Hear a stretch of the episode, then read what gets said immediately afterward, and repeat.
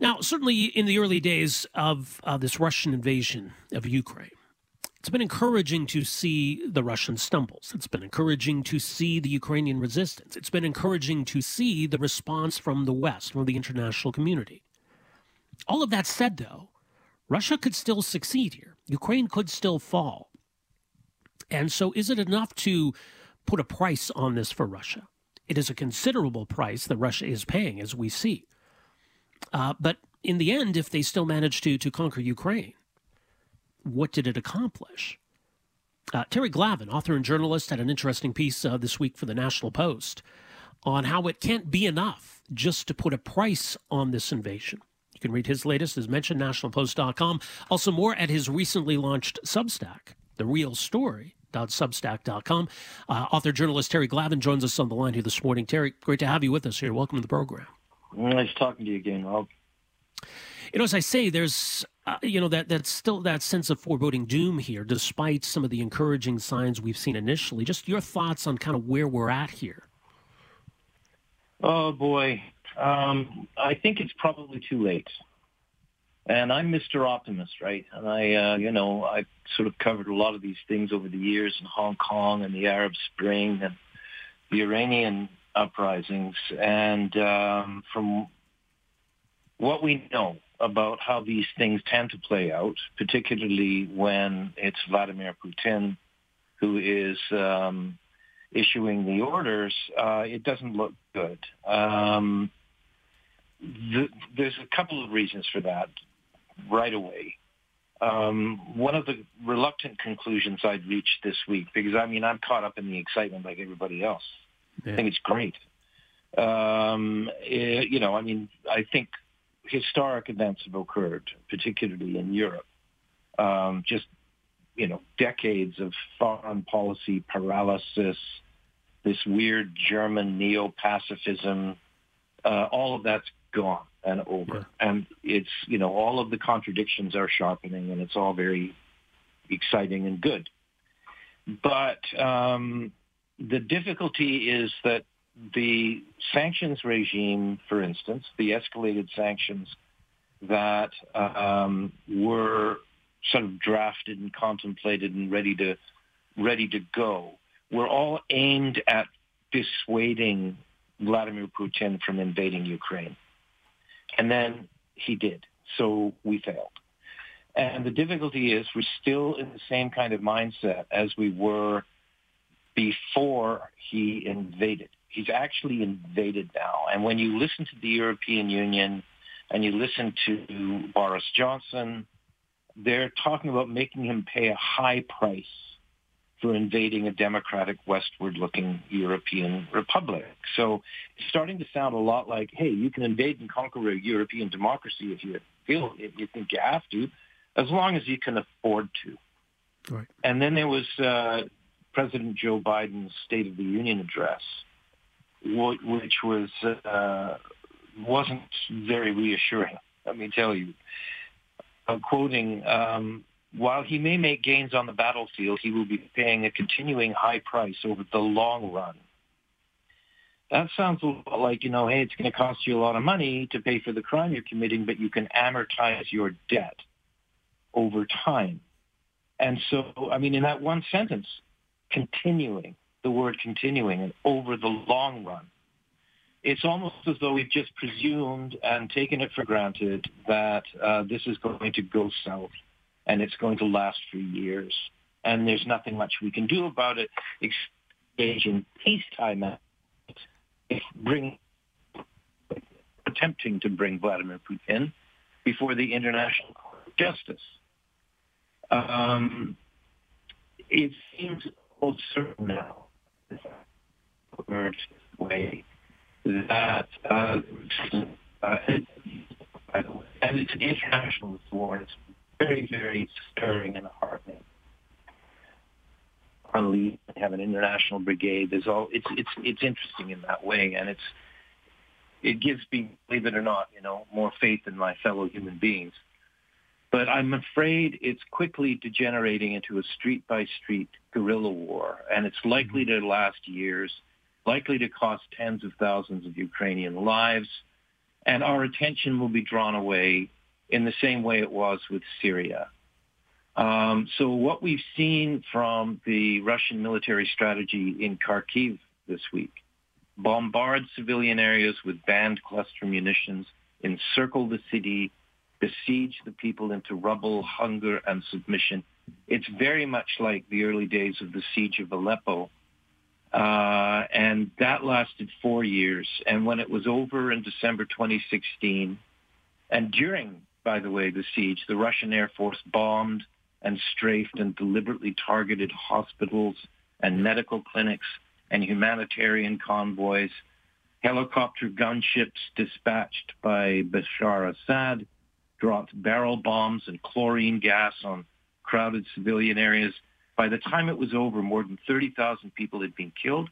More than 33,000 buildings in that beautiful and ancient city had been destroyed. And in the final weeks, it was a full-on starvation siege. And it was historic in this way. The last bastion of the Syrian uprising was gone. The revolution was finished. Bashar al-Assad had won. Russia had won. Iran had won. Hezbollah won. The United States lost. The United Nations lost. And the war in Syria actually, which had by then already taken nearly 500,000 lives, continued on. So, I mean, this is the worry that I have, that we don't really have an end game, yeah? You know, like, do all these things or we're going to be really mad at you and it's going to cost you a lot of money and you're going to have to pay. I'm afraid that the end game has to be eliminating Vladimir Putin. And it has to be accomplished very, very quickly. I'm hopeful. You know, people have talked about a no-fly zone and people have made fun of certain military people who suggested this is a good thing. Oh, you know, mushroom clouds, nuclear war. Give me a break. Vladimir Putin threatened nuclear war when Europeans started saying bad things about him. He didn't like the tone they had taken. We can enforce a no-fly zone over Ukraine without sending U.S. fighter jets into the sky to shoot down Russian MiGs. If we can get enough javelins and stingers and surface-to-air missile batteries to the Ukrainians on time, we might be able to basically implement a no-fly zone in that way from the ground. So, I mean, there is hope, but I'm afraid the Ukrainians are being made to fight our war. And it is a war. And it's a war that's been going on between the liberal democracies and the police state bloc for the last 16 years.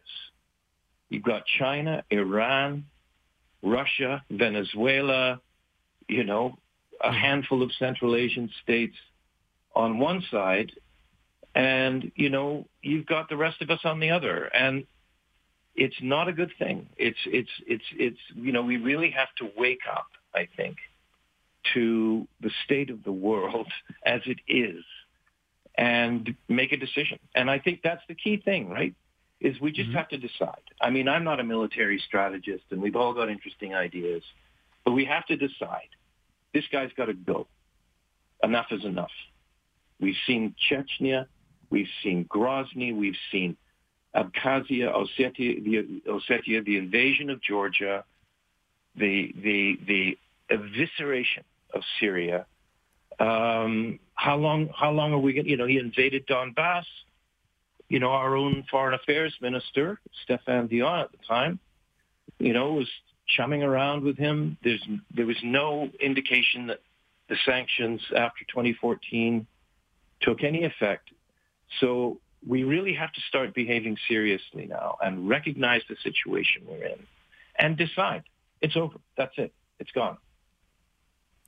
I'm curious, you know, I mean, we certainly have seen some meaningful sanctions, and it's, you know, the Russian economy that's paying a considerable price. We're going after the oligarchs now who, you know, despite all of this, probably still fear Vladimir Putin. But do you hold any optimism that this can bring about enough pressure internally in Russia to push Putin out or to force his hand in any way?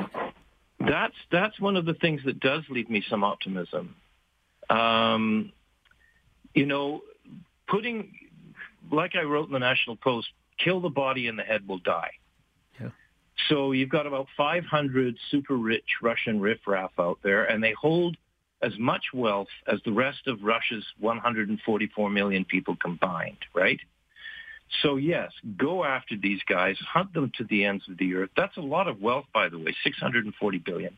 Yeah. And a lot, and most of it is tied up in yachts and posh real estate and industrial holdings and investment portfolios in the United Kingdom, in Canada, by the way, the European Union, the United States. So sanction, seize, expropriate the living daylights out of these people. That's a good thing. And the other thing is there is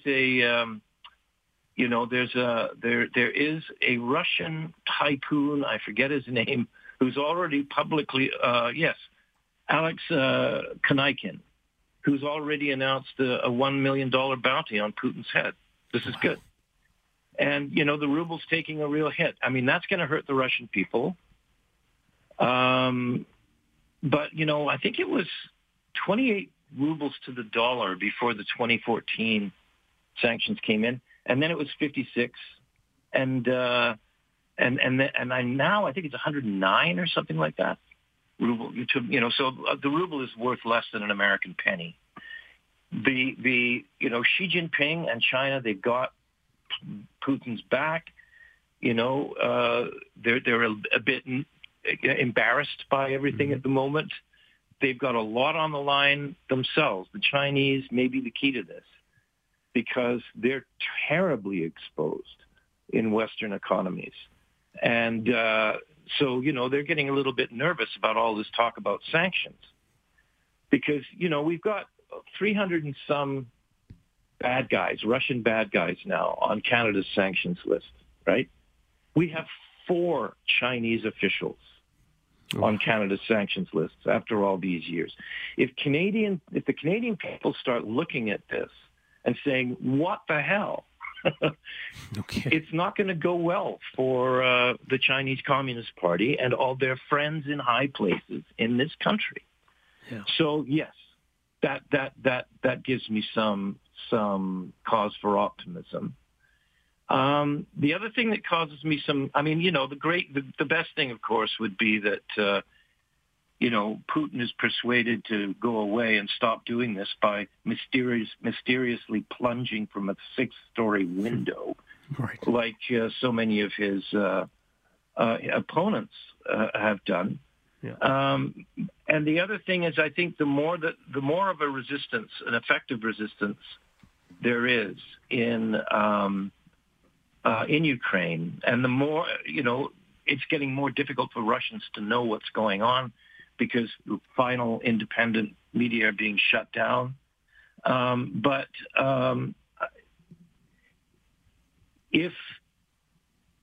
see now. Elliot Cohen, we'll leave it to him. Elliot Cohen's a really smart guy, former State Department, big shot. He's a prof at Johns Hopkins University. And what he says is only one thing, in fact, can cause Russia to rethink and even abandon its program of conquest. Coffins. It's a terrible thing. Yeah. But it's true. It is. Terry, we got to leave it there. But your latest, it's up at nationalpost.com, much more as well. Therealstory.substack.com. Always appreciate it, Terry. Thanks for making time for us here.